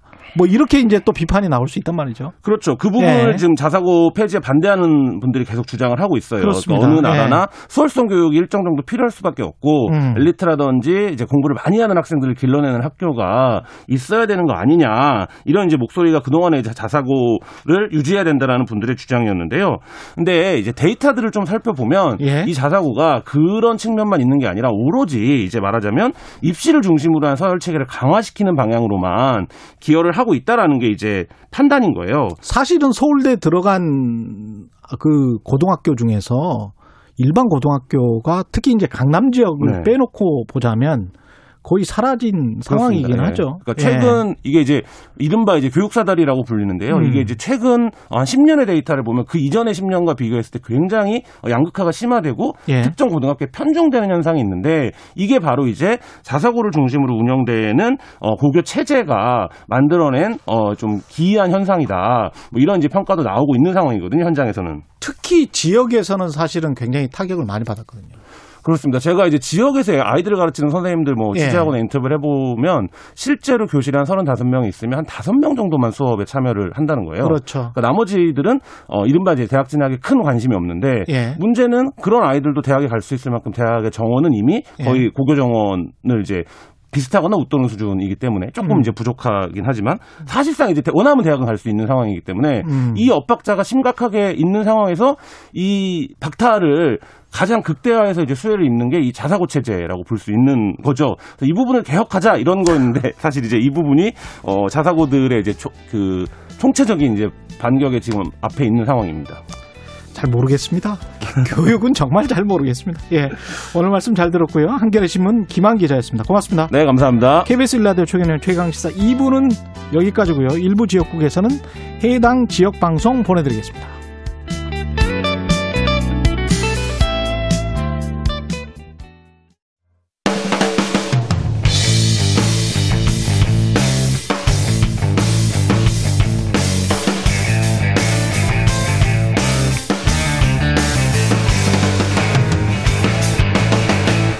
최경영의 최강 시사. 네, 국민의힘 당대표 선거의 가장 큰 변수 중 한 명. 이분의 출마 여부에 따라서 선거 판세 요동칠 것이라는 분석이 많고요. 그래서 고민이 길어지는 그런 분위기인데 고민을 하신 고민을 하고 이제 결정을 하신 것 같기도 합니다. 예. 나경원 국민의힘 전 원내대표 연결돼 있습니다. 안녕하세요. 네, 안녕하세요. 예. 어, 나전 대표님이 사무실도 구하셨다는 보도가 나왔습니다. 출마 선언이 임박했다. 뭐 실무자들이 준비를 하는 거는 있는데요. 그 예. 사무실은 뭐 저희가 워낙 여의도에 제가 근거지가 없으니까 다목적이 될 수도 있다는 말씀이고요. 뭐 예. 사무실 문제가 아니라 제가 이렇게 답변을 시원하게 못 해드려서 정말 송구하다는 말씀을 먼저 드려야 될 것 같아요. 죄송합니다. 예. 아, 네, 그러면 아니 길어져서 좀 송구하고요. 예. 예. 아직도 고민하고 계신다는 말씀입니까? 그, 뭐, 조금 더 많은 분들의 의견을 좀 모으고 있다, 이렇게 알고 계시면 될 것 같습니다. 그럼 사무실을 구한다는 거는 뭔가 뭐 다른 일을 하신다는 건데 지시는 하셨으니까 이제 사무실을 구할 거 아니에요? 실무자들이? 그냥 그 가서 사무실을 구하는 자꾸 아니겠죠. 물어보시지 마시고. 저 사무실은 예. 저희 뭐, 아, 여의도에 이렇게 사무실 하나 있으면 좋은 부분이 있, 있기 때문에 그래요? 그런 차원에서 뭐 생각하시면 될 것 같고요. 예. 아니, 뭐 조금 더 의견을 모아서 조금 더 조만간에 모아서. 이제 예 저희가 이번 주가 출마 등록일이기 때문에요. 22일이더라고요. 예, 예, 예. 예.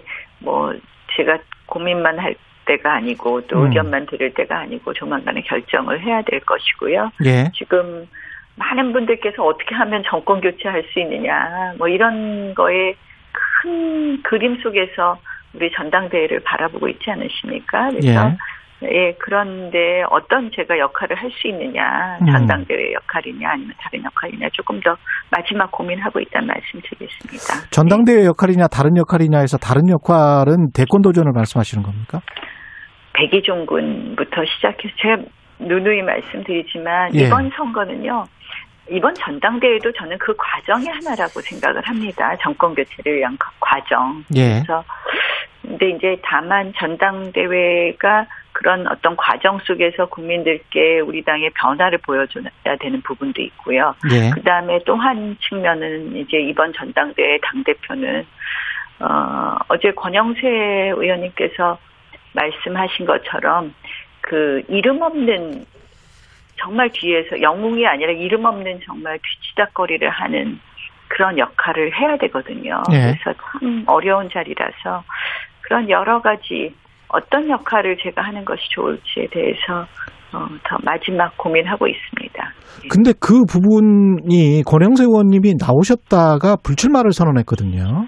네, 예. 그리고 이제 나경원 전 대표님 같은 경우는 어 그 비슷한 시기에 아, 나올 것이다라는 그런 보도가 나왔단 말이죠.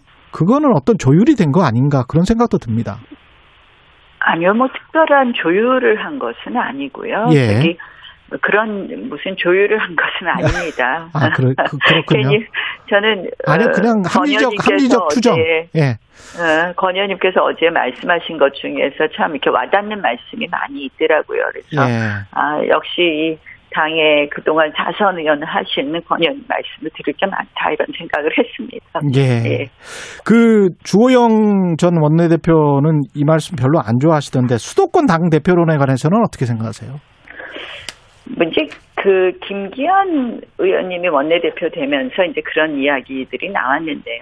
사실 예. 뭐 우리가 이제 좀 더 뭐든지 확장하자 이런 취지이겠죠. 근데 너무 뭐 영남 비영남 이렇게 가린 뭐 자꾸 가르고 음. 우리가 자꾸 지금 보면 자꾸 뭐 가르고 나누고 막 그러던데 예. 그거보다는 이제 자꾸 확장하는 쪽의 이야기를 하는 것이 좋지 않을까 이런 생각을 해봅니다. 예. 아니 비슷한 질문을 드릴 수밖에 없어요. 두 분이 이제 네. 혹시 경쟁자가 되실 수도 있기 때문에 그래서 이제 초선 의원들도 이제 계속 당 대표 출마 선언 이어지고 있는 그런 상황에서 초선 의원들 쪽이나 아니면 이준석 후보 쪽 아까 말씀드렸는데 그 꽤 높게 나오고 있거든요.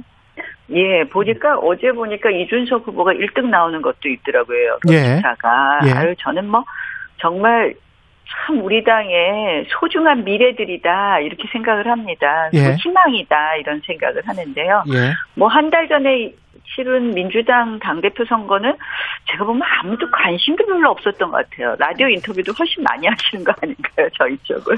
아, 예. 그래서 공정하게 최대한 하려고 하고 있습니다. 예. 아니, 이게 제 말씀은 그만큼 예. 국민적 관심이 더 많아지는 것 같다는 생각이 들고, 예. 저는, 어, 우리 젊은 세대들, 또, 우리 뭐, 이준석 의원, 어, 전 최고위원, 뭐, 김웅 의원, 김은혜 의원, 또 뭐, 많은 초선 의원들이 도전하시더라고요. 음. 그런 것 자체가 우리 당의 어떤, 어, 미래다. 네, 뭐라 그럴까, 이렇게 변화가 우리 당이 늘 가능하고, 우리 예. 당이 더 민주적이고, 뭐 이런 부분을 보여주는 것이라서 너무 정말 그분들의 용기와 도전에 좀 박수를 보내드리고 싶습니다. 근데 어떻게 보면 이제 미래지만 현재는 아니다. 이렇게도 읽히거든요.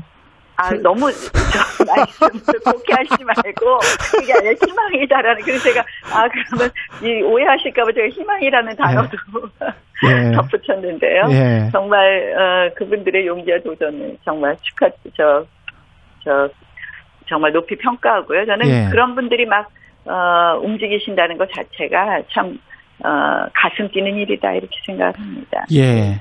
일단 그 주호영 전 원내대표도 당원 투표 70, 국민 여론 30은 이렇게 될 수밖에 없다. 이거는 당 대표 뽑는 선거기 때문에 그 서울시장 그때 경선 참여하셨을 때도 사실은 불리한 걸 좀 받아들이셨잖아요. 네, 뭐.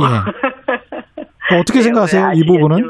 예. 뭐, 어, 제가 이제 경선 룰에 대해서 왈가왈부하는 것은 적절하지 않다고 생각을 합니다. 이번에 예. 이제 뭐, 당원이 많이 들어가면 우리 당의 당원 구성상, 어, 누가 유리하다, 불리하다 이런 말씀들 하시는데요.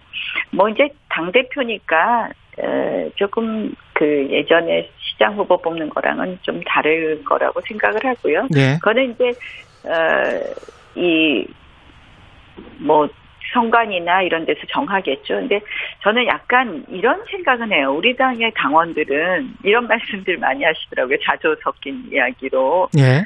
그, 민주당은 권리당원이라는 표현을 쓰는데 우리 당은 책임당원이라고 용어를 씁니다. 음, 그래서 늘 책임만 지고 권리는 없다고 말씀들 아. 하시더라고요. 예. 근데 뭐, 어, 이 부분에 대해서는 뭐 룰에 대해서는 제가 지금 왈가왈부하기는 좀 어렵다고 생각을 하고요. 예. 이뭐 당원을 대표하는 자리가 당 대표이니까 음. 당원의 의사를 또 가볍게 볼 수는 없지 않나 이런 생각을 해봅니다. 이 앞으로의 이제 정치 일정에 관해서 여쭤봐야 될 것 같은데 국민의당과의 통합은 어떻게 생각하십니까? 이거는 그냥 진행되는 건가요? 예. 통합해야죠. 예. 어, 국민의당 통합을 해야 되는데요.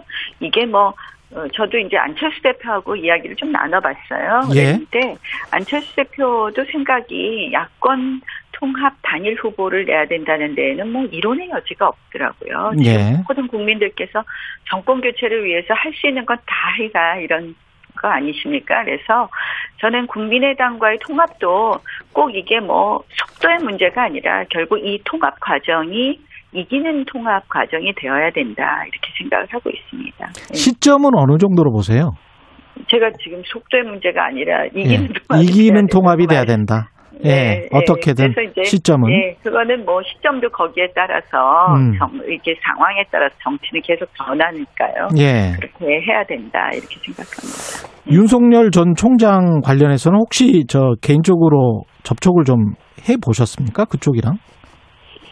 이 저 윤석열 전 총장만 보인다고 기사가 막 나오던데요. 예, 보니까 이뭐 개인적인 인연 예. 뭐 이런 거보다 더 중요한 것이 좀 있다고 생각을 합니다. 예. 결국은 뭐 윤 전 총장과의 개인적인 뭐 인연이나 관계나 이런 이야기들 많이들 하시죠. 또 어, 뭐 그런 거에 대해서 저도 언급할 수 있는 것이 있겠지만 예. 저는 그거보다 더 중요한 것이 결국 우리 당이 더 먼저 바뀌고 변하고 그래서 윤 전 총장이 찾을 수 있는 당으로 만드는 것이 먼저 아닐까 음. 그렇게 생각을 합니다. 음. 그, 그, 어떤 시사평론가가 그런 이야기를 하더라고요. 그, 신인이 아닌 어떤 중진이 당대표가 되고 윤석열 전 총장이 대통령 후보가 되면 민주당 입장에서는 가장 바람직한 상황이다. 이런 식으로 평가를 하던데 어떻게 보세요? 그런 시각은 중간에 낙마할 수 있다는 시각인 것 같아요.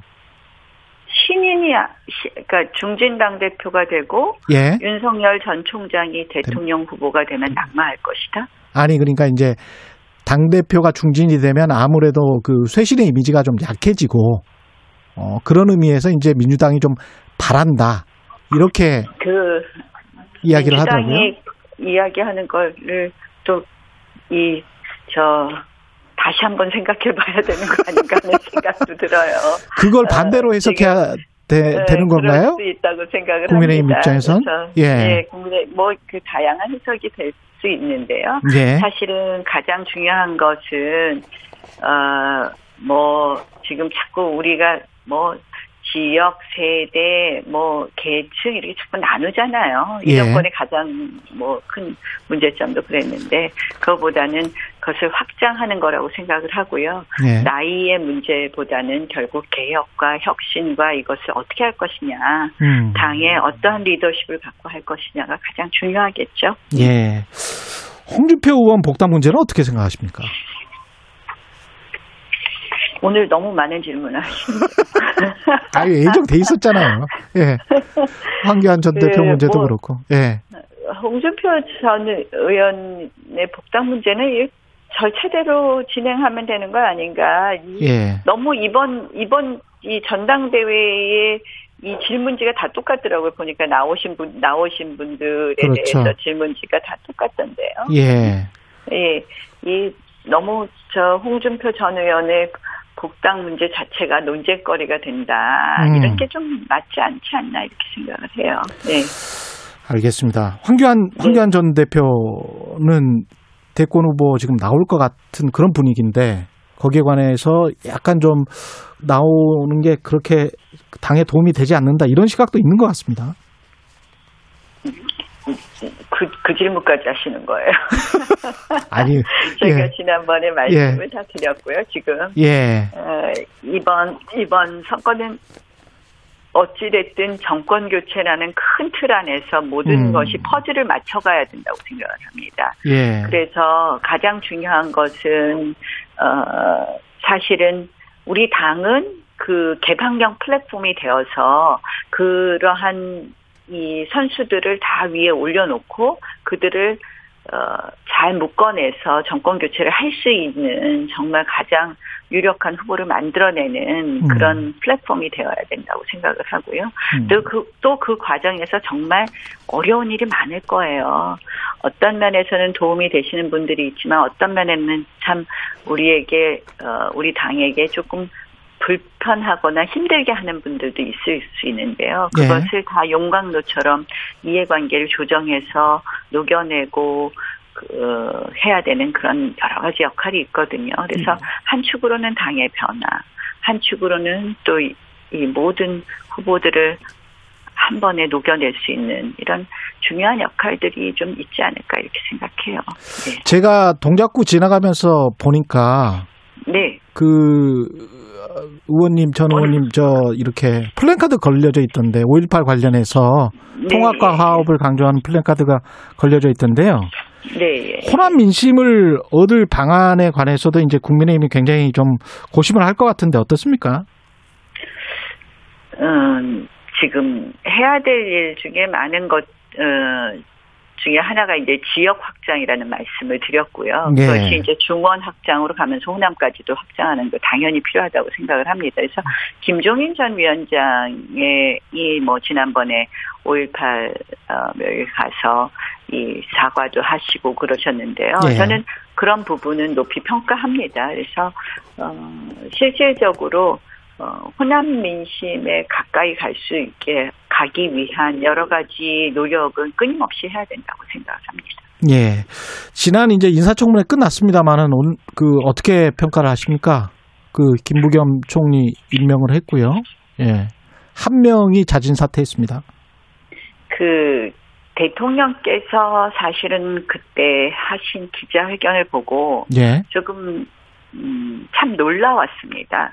어. 어, 이번 4월 7일 재보선에서 나타난 민심을 전혀 받아들이지 않겠다 이런 의사 표시였거든요. 그래서 문재인 정권이 아직도 1년이 남았는데 그 1년 동안 우리 국민들의 삶은 어떻게 챙길 것인가 하는 그런 생각도 했습니다. 그래서 어떻게 보면 그 어, 지금까지의 방식을 그대로 바꾸지 않겠다 이런 모습을 보여주신 것에 대해서 참으로 놀라웠다는 말씀을 드리고요. 예. 그러나 이제 다만 어, 민주당이 지금 이제 어쨌든 민주당의 목소리로 어, 한 명을 낙마시킨 그런 형국이 되지 않았습니까? 그래서 이 민주당의 변화에 대해서도 우리도 스스로 잘 지켜봐야 되고 우리도 지금 4월 7일 재보선 승리에 취해 있을 때는 아니다. 음. 더 많이 어, 당이 노력해야 된다. 그 노력은 아까 말씀드린 것처럼 어, 당의 개혁도 있을 것이고 예. 그다음 두 번째는 어, 우리 당이 더 유능하고 신뢰받을 수 있는 정당으로 될 수 있는 노력도 또 필요하다고 생각을 합니다. 결국 네. 정권 교체에서 맡길 수 있는 정당이라는 믿음을 주는 것이 굉장히 중요하지 않겠습니까? 그래서 아, 그, 뭐, 대통령의 발언을 보면서 한편으로는 굉장히 놀라웠고, 예. 그러나 또 민주당이 지금 변하려는 것을 보면서, 어, 우리가 더 주시해야 될 부분이 있다, 이런 생각을 해봤습니다. 예, 오늘 말씀 감사하고요. 나경원 국민의힘 전 원내대표였습니다. 고맙습니다. 네, 고맙습니다. KBS 일라디오 최경련의 최강시사 듣고 계신 지금 시각은 8시 47분으로 향하고 있습니다. 최경영의 최강 시사는 여러분과 함께합니다. 짧은 문자 50원, 긴 문자 100원이 드는 샵 9730. 어플 콩과 유튜브는 무료로 참여하실 수 있습니다.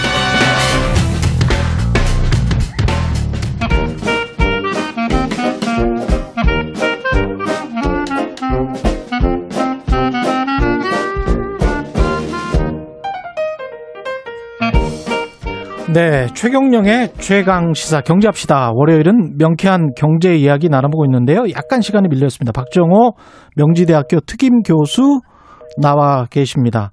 아, 전화가 연결 상태가 고르지 않아서 예, 전화가 지금 끊어져 있고요. 오늘 이야기는 미국의 4월 소비자 물가 지수가 전년 대비 4.2% 올랐습니다. 시장을 시장의 예상을 훨씬 뛰어넘는 상승률이었고 미국발 인플레이션 그다음에 한국의 소비자 물가도 사실은 2.3% 정도 올랐죠.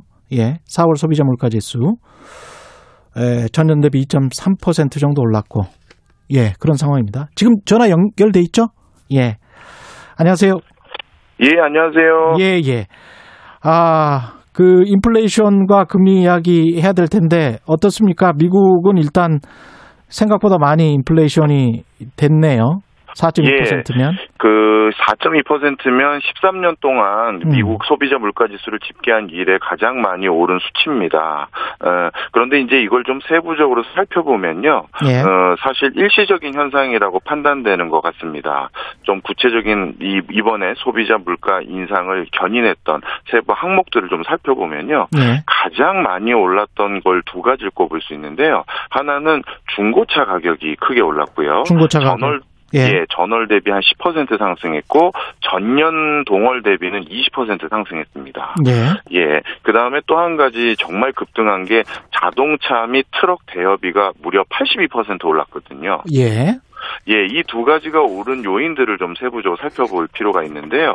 사실 경기가 다 화랑이 돼서 많이 이제 수요가 늘어나서 이렇게 그 두 가지 지표가 올랐다기보다는 일시적으로 공급 충격의 문제도 있는 것 같습니다. 음. 일단 트럭 운전 같은 경우는요, 어, 작년에 코로나19로 인해서 트럭 운전수를 양성하는 교육원들이, 어, 휴원이라고 해야 될까요? 예. 문을 닫, 닫았던 적이 많습니다. 음. 그리고 운영을 한다 하더라도 소수의 인원만을 대상으로 제한적으로 운영을 하다 보니까 말 그대로 트럭 운전수를 공급하는데 좀 차질이 있었던 것이죠. 예. 그 다음에 추가적으로 하나를 더 말씀드리면 올해 미국의 트럭 운전과 관련된 어, 내부 법과 규정이 바뀐 게 있는데요. 어, 트럭 운전을 하시는 분들 중에서 저, 어, 알코올 중독이라든가 마약 중독에 전례가 있는 분들에 대해서는 향후 지속적인 관리 감독을 받는 받아야 된다라는 형태로 어, 법안이 좀 바뀐 게 있습니다. 예. 이렇게 법안이 바뀌었더니 트럭 운전하시는 분들 한 뭐 이런 관리 대상에 해당되는 분이 5만 명인데 그 중에 한 3만 5천 명이 아예 나는 그렇다면 트럭 운전을 그만두겠다 이렇게 얘기를 하신 거죠. 예. 그러다 보니까 미국의 물류 체계에서 절대적인 비중을 차지하고 있는 트럭 운행이 원활치 못하고 그러다 보니 운임 비용이 전반적으로 오르니까 물가가 전반적으로 올라간 거죠.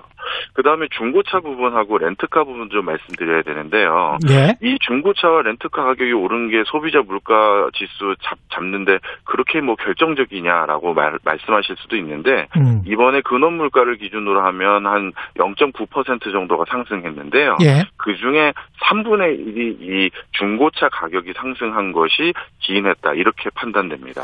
그런 물가는 어, 0.9%인데 이제 나머지 에너지나 농산물에서 많이 올라서 지금 4.2%네요. 그러면. 예, 맞습니다. 예. 어, 농산물 같은 경우는 단기간에 수급을 조정할 수 없는 대표적인 장목이기 때문에 어, 당분간 외국인 근로자 수급이 원활하지 못한 미국 상황에서도 어, 항상 그 농번기 때 멕시코에서 넘어오신 분들이 농번기에 일손이 많이 되줬는데 그런 것들이 지금 원활치 못한 상태거든요. 예. 그 다음에 중고차 같은 경우도 5월 달부터 미국에서 구글 검색 그 트래픽이 가장 많이 올라가는 여러 가지 검색어들을 살펴보면 어, 어디 놀러 가는 거에 대한 검색어가 굉장히 많이 높아지고 있습니다. 아, 예. 그동안 이제 응축됐던 어떤 에너지가 그렇죠. 이제 그 품어져 나오는 거죠. 예. 그런 과정에서 재난지원 그 무리로 따지면요. 이 음. 돈도 나왔기 때문에 이 돈으로 놀러 가는데 필요한 이번에 새로 이 중고차를 한번 장만해보자라는 수요가 높아졌던 것 같아요. 음. 근데 이런 중고차를 관리하거나 또는 렌트카를 관리하는 회사들 중에 전 세계에서 두 번째로 큰 회사가 허츠라는 회사인데 그렇죠. 미국의 전체 렌트카 시장의 유통망도 가지고 있고요. 예. 그런데 그 회사가 작년에 파산을 해서 지금 장외 시장으로 내려앉은 상황입니다. 맞습니다. 예. 그러다 보니까 이 중고차나 렌트카 수급도 원활치 못했고 이런 공급 side에서 유발된 물가 상승이다 이렇게 판단됩니다. 그럼 일시적인 것이다. 그렇, 그렇게 보면은 미국이 물론 이제 옐런 재무부 장관이 약간 좀 그런 뉘앙스의 이야기를 했잖아요. 금리 인상에 네, 관한. 네. 그럼에도 불구하고 이제 박정희 교수님은 금리 인상은 멀었다. 이렇게 지금 보는 입장이네요.